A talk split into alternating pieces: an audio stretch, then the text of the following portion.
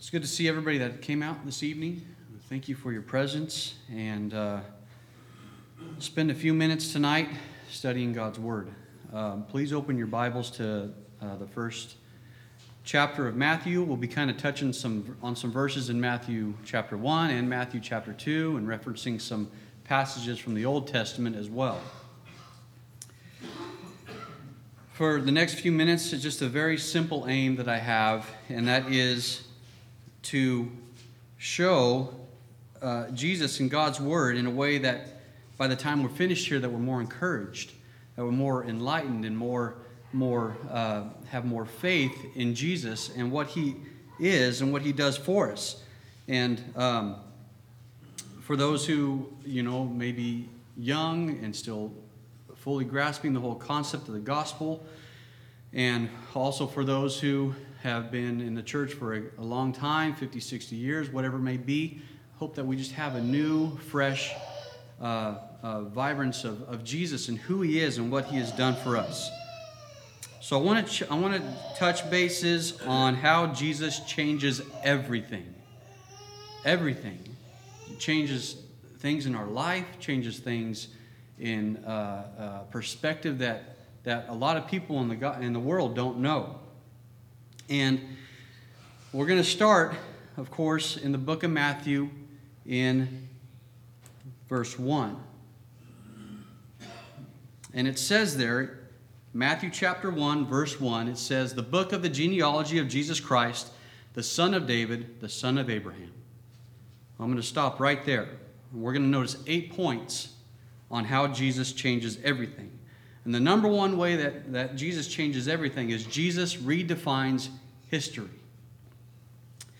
You know, the first book of the New Testament starts with genealogy that is really not very pleasant to read sometimes. It's just redundant when we get into the genealogies and we want to skip over it. But there's a, a strong significance why it's in there. And there's reasons why every single passage in the Bible is in there. And um, from, from the start of the book of Matthew, which Matthew was a disciple of Jesus, it's showing that all the history is pointing to Jesus. Everything in the Old Testament. Matthew calls that the book, the book that he wrote, the book of the genealogy of Jesus Christ. Now, of course, if there's any confusion, we know that Christ is not a last name. Christ means messenger or the anointed one or Messiah, the promised one. Ever since the entrance of sin into the world in the beginning of the Bible, God promised the coming of an anointed one, a Messiah, Messiah or one who would defeat sin and deliver people from sin. So in Genesis 3 and 15, we remember that where right after sin entered in the world, God said to the serpent, which was the tempter, uh, it says, I will put enmity between you and the woman, and between your offspring and her offspring. And then it talks about one offspring from the woman and said, He shall bruise your head, and you shall bruise his heel. So, all the way back in the beginning of the Bible, there was, there was an immediate prophecy of Jesus. And he would be the one to come, the one who would come to, uh, from the offspring of woman, and would bruise he would bruise the tempter's head. And some translations say he will crush your head. So the first verse of Matthew, Matthew says that basically the snake crusher has come. Jesus is here. This is what all the Old Testament has been pointing to. Jesus is the offspring of, from the woman, and he has come to conquer sin and Satan. And the rest of the chapter will tell us uh, the miraculous story of how Jesus will be born uniquely from the offspring of woman and not of man, not from Adam, the first man who was, of course, succumbed to sin. This, this man, Jesus, uh, that we read about, uh, he would not be like us. He would not succumb to sin. He would save us from sin. If we go back, of course, looking still at uh, um, uh, the first verse in Matthew, it says, The book of the genealogy of Jesus Christ, the son of David. Jesus is the offspring from David who, com- who has come to reign as king forever. And we reference back in Samuel, uh, 2 Samuel 7, we read that David wanted to build a temple uh, for God, but God told David, no, your son uh, uh, Solomon's going to build that temple. Uh, in that passage, God promised David that his offspring would continue, then one from his line would reign as king forever. If we look at 2 Samuel chapter 7, verses 12 through 13, it says, When your days are fulfilled and you rest with your fathers, I will set up your seed after you, who will come from your body, and I will establish his kingdom. He shall build a house for my name, and I will establish the throne of his kingdom forever. Now, it's obvious that he was uh, uh, referencing Solomon in this, but he was also pointing towards Christ as well, towards Jesus.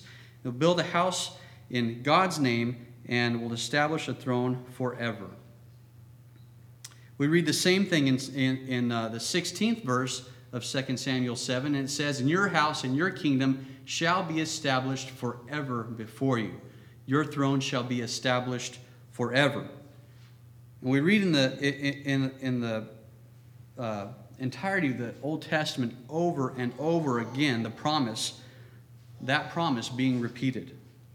Also in Isaiah 9, uh, 6 through 7, talks about the Prince of Peace who would come to sit on the throne of David. Jeremiah 23, 5 through 6 tells about a king from the line of David who would, who would bring perfect justice and righteousness into the earth.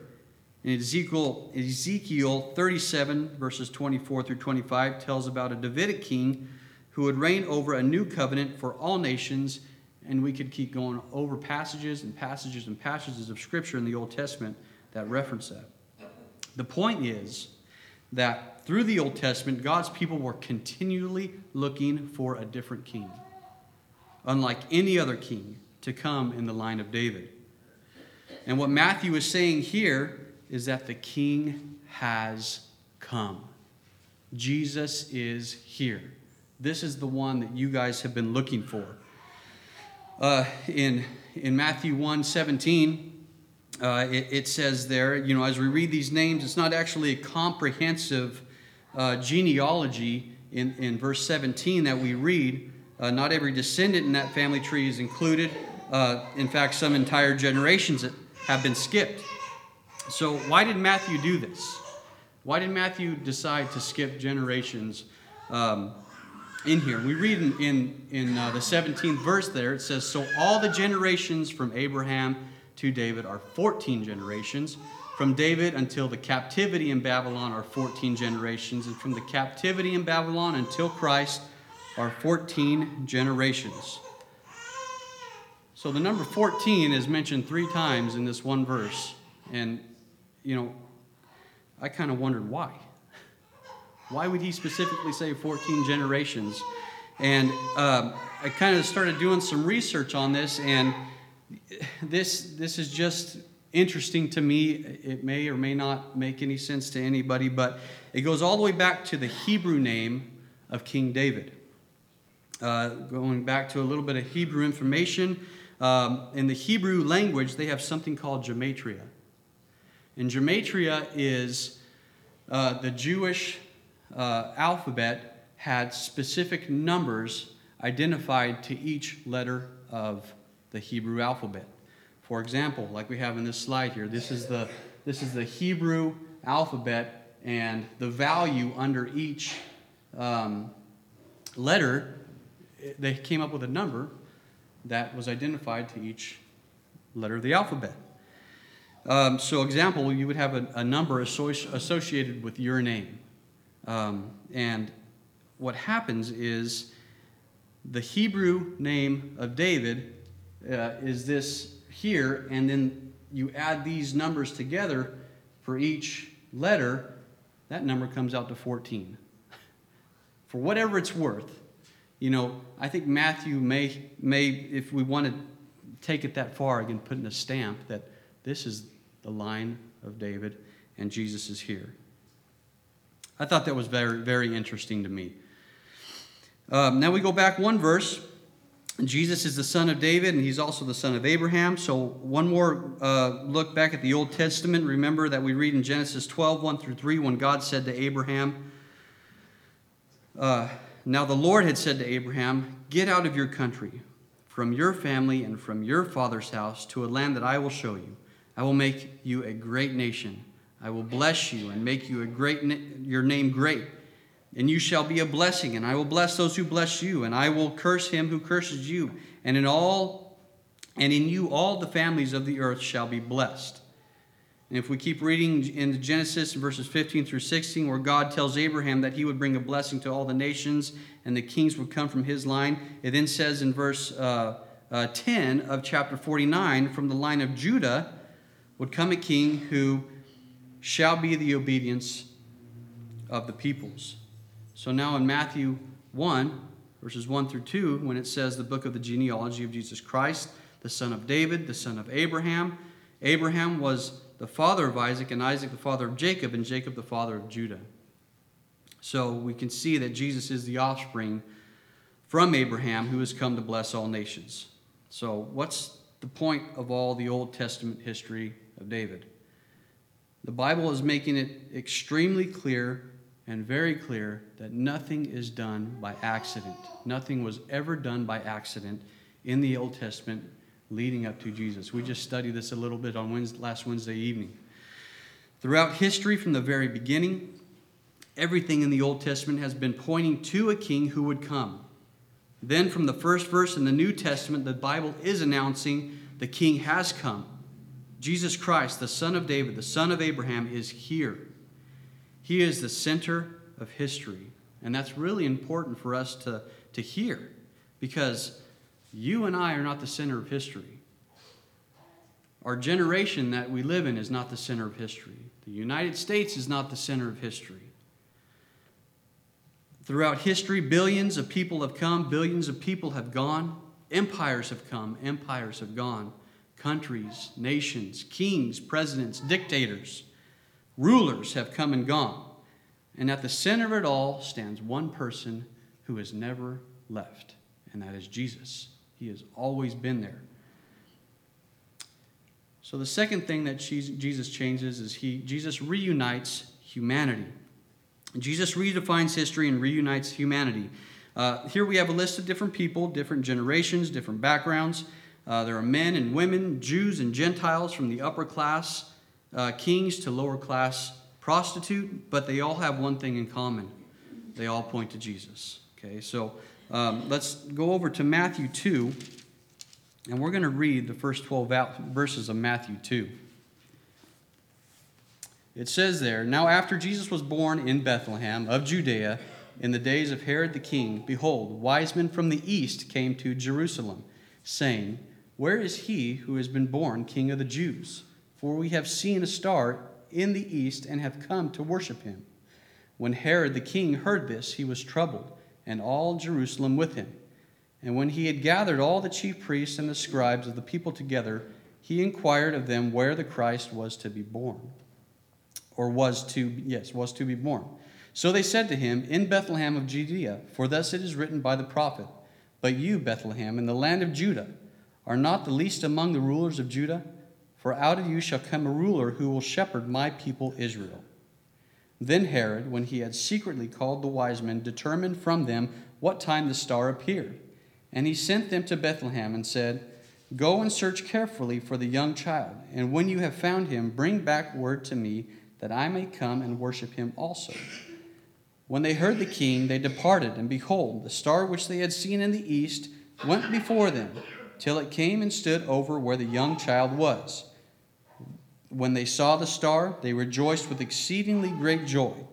And when they had come into the house, they saw the young child with Mary, his mother, and fell down and worshipped him. And when they had opened their treasures, they presented gifts to him gold, frankincense, frankincense, and myrrh. Then, being divinely warned in a dream that they should not return to Herod, they departed for their own country another way. That's a pretty fascinating story when we think about it. Uh, there's, there's been some mystery around these guys, and, um, you know, by the way, it never says there was three wise men, uh, as sometimes is depicted in what we see as nativity scenes, but there was never, it never says that there was three wise men. They also weren't just some uh, crazy stargazers. Um, these were well respected men with prominent religious and political influence. Their name literally means great or powerful ones. Their high position was also evident in the wealth that they brought, of course, with their caravan that they probably likely had beside them as they went. Uh, we learned about, about men like this in Daniel. Um, it's likely that they had been influenced by uh, some Jewish teachings from the Old Testament when the people of Israel had been scattered across the east during the exile. Now, uh, of course, through their studies of the stars, they were drawn from the east to worship the King of Jews, of the Jews. There's Old Testament background, um, uh, uh, but uh, of course that we don't have time to look at. But nothing is accidental. Uh, back in the book of Numbers, uh, Balak, the king of Moab, had called for Balaam, and which was a magician or a seer from the east, to come and curse Israel for him. And in that story, Balaam refused to do that for Balaam. And instead, he actually blessed Israel. Um, and in his last words, uh, Balaam said this in Numbers 24 15 through 17. It says, So he took up his oracle and said, The utterance of Balaam, the son of Beor, and the utterance of the man whose eyes are opened, the utterance of him who hears the words of God and has the knowledge of the Most High, who sees the vision of the Almighty, who falls down with his eyes wide open. I see him, but not now. I behold him, but not near. A star shall come out of Jacob, a scepter shall rise out of Israel. So Balaam said, From the people of Israel, a star would come out, a scepter or a king would rise, a, a star would announce a king. Then, as we, if you continue to read in Numbers 24, you see uh, this king would be a king who would save people of God. So think about, you know, we can think about this in Numbers a well respected magician, uh, a seer from the east, told about a star and a king that would rise from or would rise among the Jews. And then now in Matthew, a powerful, influential magicians uh, or magi from the east follow a star to see the one who was born king of the Jews. God, in this, the whole entire uh, history starts orchestrating everything. He arranges the planets and the stars in the sky to shout through the world that Jesus is here. Our God does that. Jesus is the king to whom all nature points, and he's not just the king of the Jews. There are non Jewish men from the east. Uh, these were non Jewish men from the east. Uh, so, what do they do when they get to see Jesus? And in this scene, these uh, uh, magi or these wise men come and they worship a baby. When you think about it, Jesus is just born and they are worshiping a baby because they know that Jesus is the king before whom all nations bow. Jesus has come as king, not just for one type of people, but for all types of people in all nations you know, as we read this and as we learn more and more about how the Old Testament points to Jesus, uh, there is no denying that it was all purposeful from God.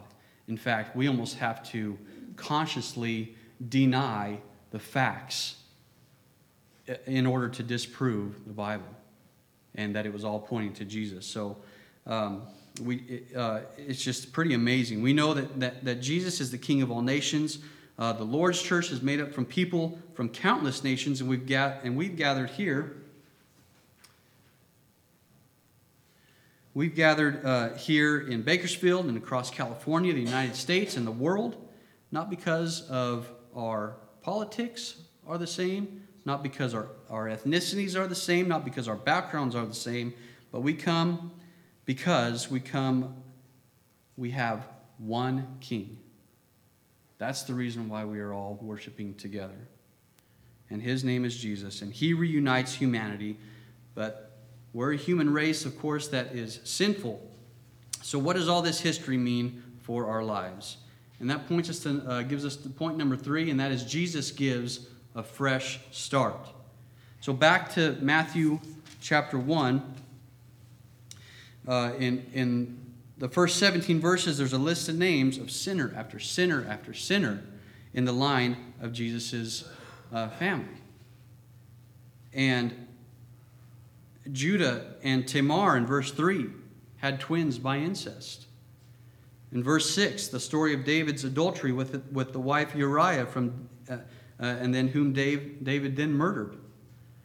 Then we have evil king after evil king who led pe- people into idolatry and immorality, even resulting in the destruction of Jerusalem and deportation to Babylon. Story after story of people who rebelled against God. And if you think about it, you know, I was looking at this and you think about the great, great, great, great grandparents of Jesus hated God and were leading others to hate God. Then, if we get to verse 18,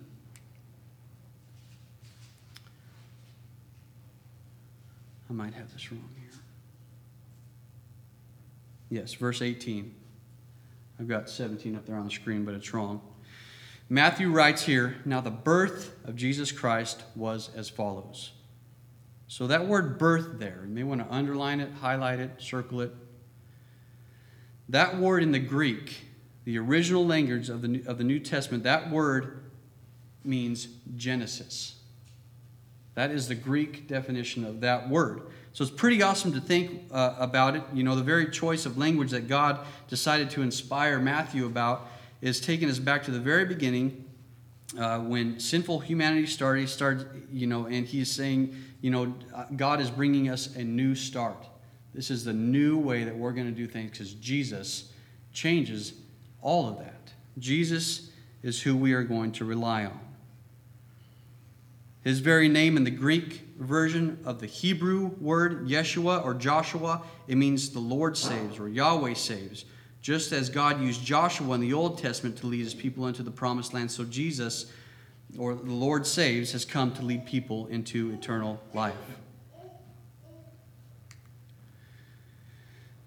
I want to read the uh, verse 18 through 21 in the first chapter of Matthew. And it says there, Now the birth of Jesus Christ was as follows. After his mother, Mary, was betrothed to Joseph, before they came together, she was found with child of the Holy Spirit. Then Joseph, her husband, being a just man, and not wanting to make her a public example, was minded to put her away secretly. But while he had thought about these things, behold, an angel of the Lord appeared to him in a dream, saying, Joseph, son of David, do not be afraid to take this, to take your Mary, your wife for that which is conceived in her is of the Holy Spirit. And she will bring forth a son, and you shall call his name Jesus, for he will save his people from their sins. And that that uh, that is the reason Jesus came to save us from our sins. It tells us right there in verse 21. He came to save us from our sins. A lot of people hope that when they stand before God, that they'll go to heaven because of all their good deeds, and they hope that their good deeds are going to weigh out their bad deeds. And that is not biblical. Uh, they hope that they have done enough to over uh, done enough good to overcome their bad. But here's the problem with that whole way of thinking: one sin against an infinitely holy God is worthy of infinite separation from God. One sin. No matter how much good we've tried to do, we can't erase that one sin. We, we've committed so many more sins than, than that, of course, every one of us has. We've turned from God's ways to our own ways, our selfish ways, all the time. But the beauty is, is that we don't have to try to overcome bad with good. We are not saved from our sins because we are good enough. We are saved from our sins because Jesus died for our sins, and he is gracious enough for us. Because Jesus has come and he paid the price for all of our sins, not based on anything we can do to earn it. Jesus died on the cross to cover over all of our sins. It's the greatest news that any of us could ever know, ever have. We can be forgiven of all of our sins today before a holy God, not because of the not because we do enough good things, but because we are following Jesus as he commands us to do. to all of us who are guilty of sin, which, which is all of us, he gives us a new identity. And not just that. I mean, think of all the names of the shame associated with some of the stories in the Old Testament of sin, of incest, adultery, uh, Rahab the prostitute, even Ruth uh, was a Moabite from a people known for their sexual immorality. Uh, but Jesus gives a fresh start to all of those who are stained by sin.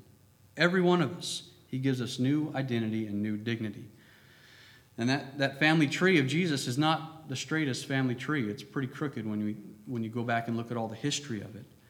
Um, I've always wondered, you know, why, why are the names of such shameful sinners included in the line of Jesus? And I think the answer is the same reason that our name is included from Jesus, beyond Jesus. It's totally by the grace of God. I mean, God's grace covers a multitude of sins, is what we're told.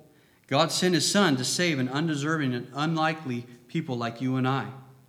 I mean, Matthew, uh, uh, the one who was writing this book, was a tax collector that people hated because tax collectors were, were looked at as people who extorted the public, stole from people, who made a living off ripping off, ripping off the Jewish people.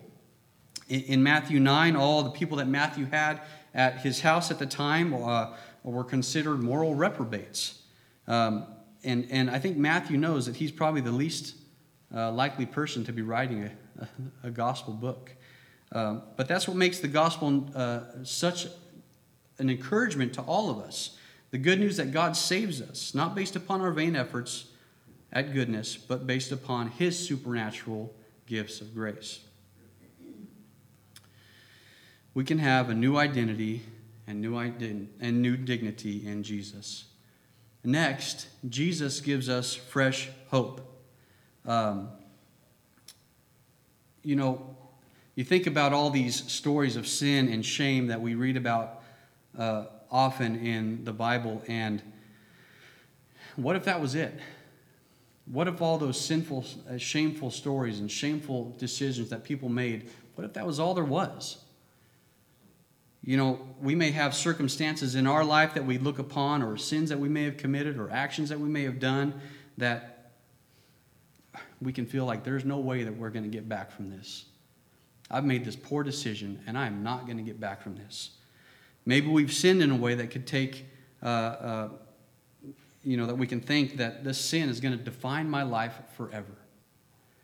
And if we have ever thought that or thinking that, that's, I, I think that's Satan working his way in. We need to be careful of that because Jesus gives us fresh hope that sin does not define our lives. But um, as we read the gospel stories, we'll see uh, story after story of people who have sinned, uh, but when they encounter Jesus, everything changes. Everything changes for these people. All the way to the cross, where the thief was dying next to him and asked for forgiveness, Jesus said, Today you will be with me in paradise. Jesus ensures that sin will not, defi- not define our life, and that's pretty good news. Then there are those are, uh, uh, are those of us or, or, or here that suffer as a result of sin. You know, sin causes consequences not only to ourselves, but those around us. And uh, it has an impact that we don't consider sometimes when we make those choices. You know, some of us um, here, a lot of us, I would say probably most of us here, have family members that are no longer part of the church or worship here because sin and Satan in the world has taken hold of them. Because the devil works so hard to divide the family unit that God has created. And then for those who have family members that aren't here because of the choices that they've made, doesn't that have an effect on us? Doesn't that hurt us? Doesn't their choice affect us? Don't we suffer because of others' choices and of other sinful nature? Not just, of course, attendance. Um, it's not what we're talking about uh, uh, solely, but also because of choices that they make out in the world or, or, you know, worldly decisions that may have an effect on somebody. You know, we, uh, the choices we make whether we like it or not, or have an effect on people around us. And we need to understand that before we make a choice. Suffering is a reality.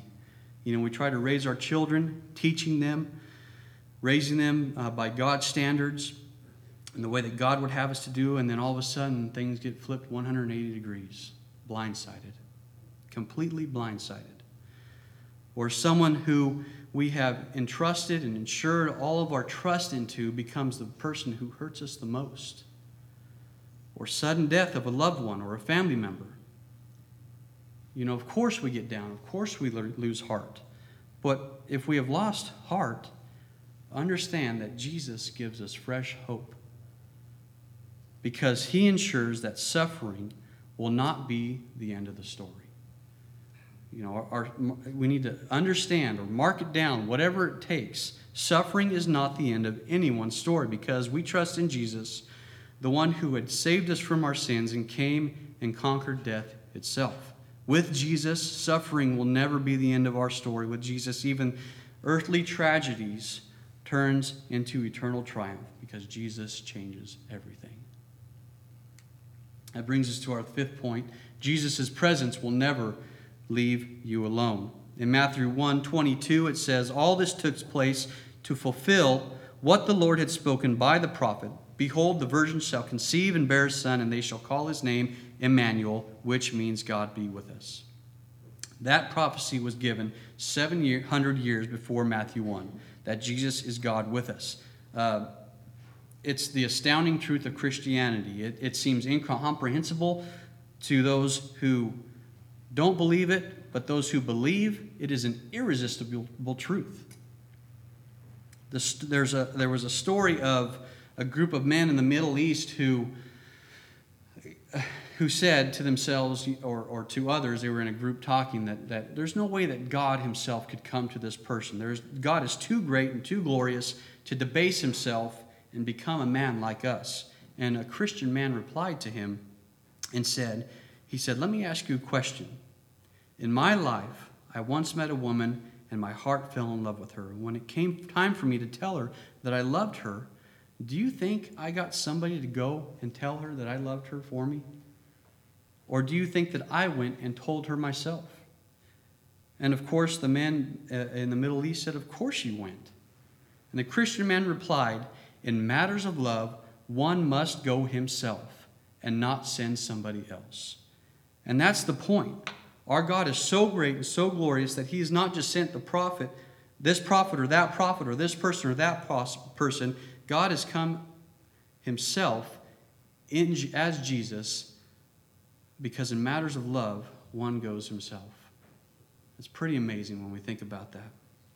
The God who spoke the world into, the, into being, who rules and reigns over creation, who knows every star in the sky by name, who tells every ocean wave where to stop.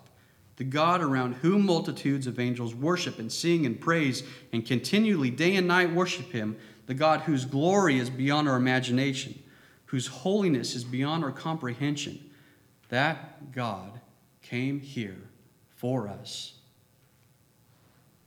Jesus is the constant companion that our soul craves. No matter what happens to you, no matter what happens around us, no matter what we may go through, to all who follow Jesus' commandments, we are never alone in the world. You know, do we ever feel alone? I think all of us at some point have felt alone in our lives, like people don't understand what we're going through, uh, like uh, what we're experiencing. Um, even heard it in a description at times. You know, have you ever been in a crowd of people but felt absolutely alone? Well, know that Jesus has come so that we might never be alone. He will never, ever leave our side if we don't leave His. Number six, Jesus will never lead you astray. In the middle of Matthew 2, we read from a quote from Micah 5 2 about the promises of a coming Messiah. And um, uh, at the end of Matthew, uh, uh, verse 6, it says, from, from you shall come a ruler who will shepherd my people Israel. That picture of a shepherd is actually not in Micah 5 2. It goes all the way back to Samuel, uh, 2 Samuel 5 2, where God anointed David as king over Israel. And God told him, You are not just to lead my people, you are to shepherd my people. You don't just rule over them, but you, you, you lead them and you shepherd them, you care for them, you protect them, you provide them. This is a picture. This is Jesus, uh, and, and as Jesus will shepherd us as well. He's not just going to reign over us, He's going to shepherd us as well. And, and, you know, do we ever wonder which direction to take in life, what choice we ought to make? Jesus is the wise shepherd that we need. We need to always go to what Jesus has instructed us to do to make the choices in life. We are never without guidance. And number seven, Jesus' word will never let you down. In the Old Testament, the quotations, um, just keep the, the, the, quotations from the Old Testament in the first couple chapters of Matthew are, are quite a bit, I thought, when I started reading it. Um, and in Matthew 2:15, after Joseph and Mary flee to Egypt and then return, Matthew says that that was not by accident.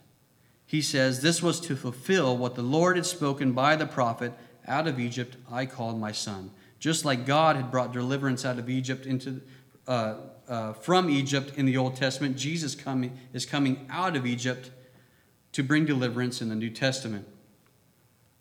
And then we get down uh, into uh, verses 17 and 18 of Matthew chapter 2, where he quotes from Jeremiah 31, verses 15 through 17. And his families were uh, weeping because babies were dying in Bethlehem because King Herod uh, made a decree to have all the, all the uh, uh, male babies killed because he was afraid if Jesus was going to rise above him.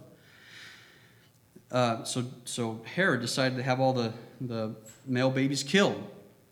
Matthew takes us back to Jeremiah 31, where families were weeping as they were being ripped apart from each other in the deportation to Babylon. In Jeremiah 31, God promises, just as I brought hope in Jeremiah 31, when I said you have, you'll have a future and this will not be the end, He is now promising, uh, even though you have weeping and are experiencing this, this is all prophetic. The whole point is that God is always faithful to His word. Jesus is the faithful deliverer our, deliverer our soul desires. And we need to understand that God's word will prove true every single time. Jesus is a picture of that. All these promises that God had made over the hundreds of years are now coming into fulfillment when Jesus comes. The Bible tells us all of God's promises are in Jesus, and that's found in 2 Corinthians 1, verse 20. He is the picture of God's faithfulness. That brings us to uh, our eighth point where Jesus' love is worthy of our lives. Jesus is the thing, uh, is all these things we talked about, and, and He is worthy of our life. He is worthy of everything that we can give to Him. In the rest of the book of Matthew, we can see uh, the question over and over again that, that who is going to believe Jesus? Jesus is living and He's teaching and He's performing miracles, and He's seeing who is going to follow me. And we see that religious leaders reject him, Roman rulers reject him, but then a small band of disciples believe that he's worthy of their lives. And Jesus changed their lives. And then through him, he quite literally changed the world through a small band of guys and Jesus. So, do we believe that Jesus is the one whose love is worthy of our entire life? Followers of Jesus are not people for whom Jesus is just part of their lives. Us as followers of Jesus are not people who kind of do what they want to do with their lives and, and then tack on Jesus on Sundays. Actually, that's not following Jesus, that's actually patronizing Jesus, I think. You know, we have to, is he Lord of our life? Does he determine every decision that we make? Does He change everything in our lives to follow Him. Everything. You know, the curse, uh, I wrote this down. uh, the curse of nominal Christianity is people who claim the name of Jesus but have no real love for Him or desire to follow Him as their life. Followers of Jesus are not people who, for whom Jesus is part of their lives. Followers of Jesus are people in whom Jesus is their life.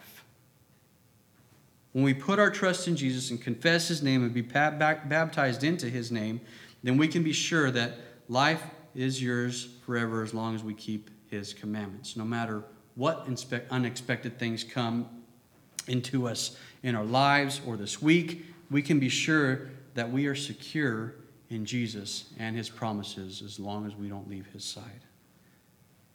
So, how can we not see in the first, just here in the first two chapters of the New Testament, that all the Old Testament prophecies pertaining to Jesus uh, as coming as a king, how can we see that we, those are not fulfilled? You know, as I mentioned before, we would have to make a conscious decision to deny the writings and the prophecies of the Old Testament. It would have to be a mental uh, uh, uh, choice that we make to deny it. So, what has Jesus changed in your life? Or a better question, does Jesus change your life? Every day, does He change the way we think, what we do, the decisions we make? Everything. Jesus changes everything. Have we surrendered all to Him? Is Jesus Lord of our, Lord of our life or not? We thank you for listening to our podcast put on by the Church of Christ at 2215 Planz Road in Bakersfield. If you would like any additional information, or you would like to receive a free Bible correspondence course by mail, please email us at info at churchofchristbakersfield.com. Our service times are Sundays at 10:30 a.m. and 5 p.m. and Wednesdays at 7:30 p.m. Please make plans to join us. We would love for you to be our honored guest.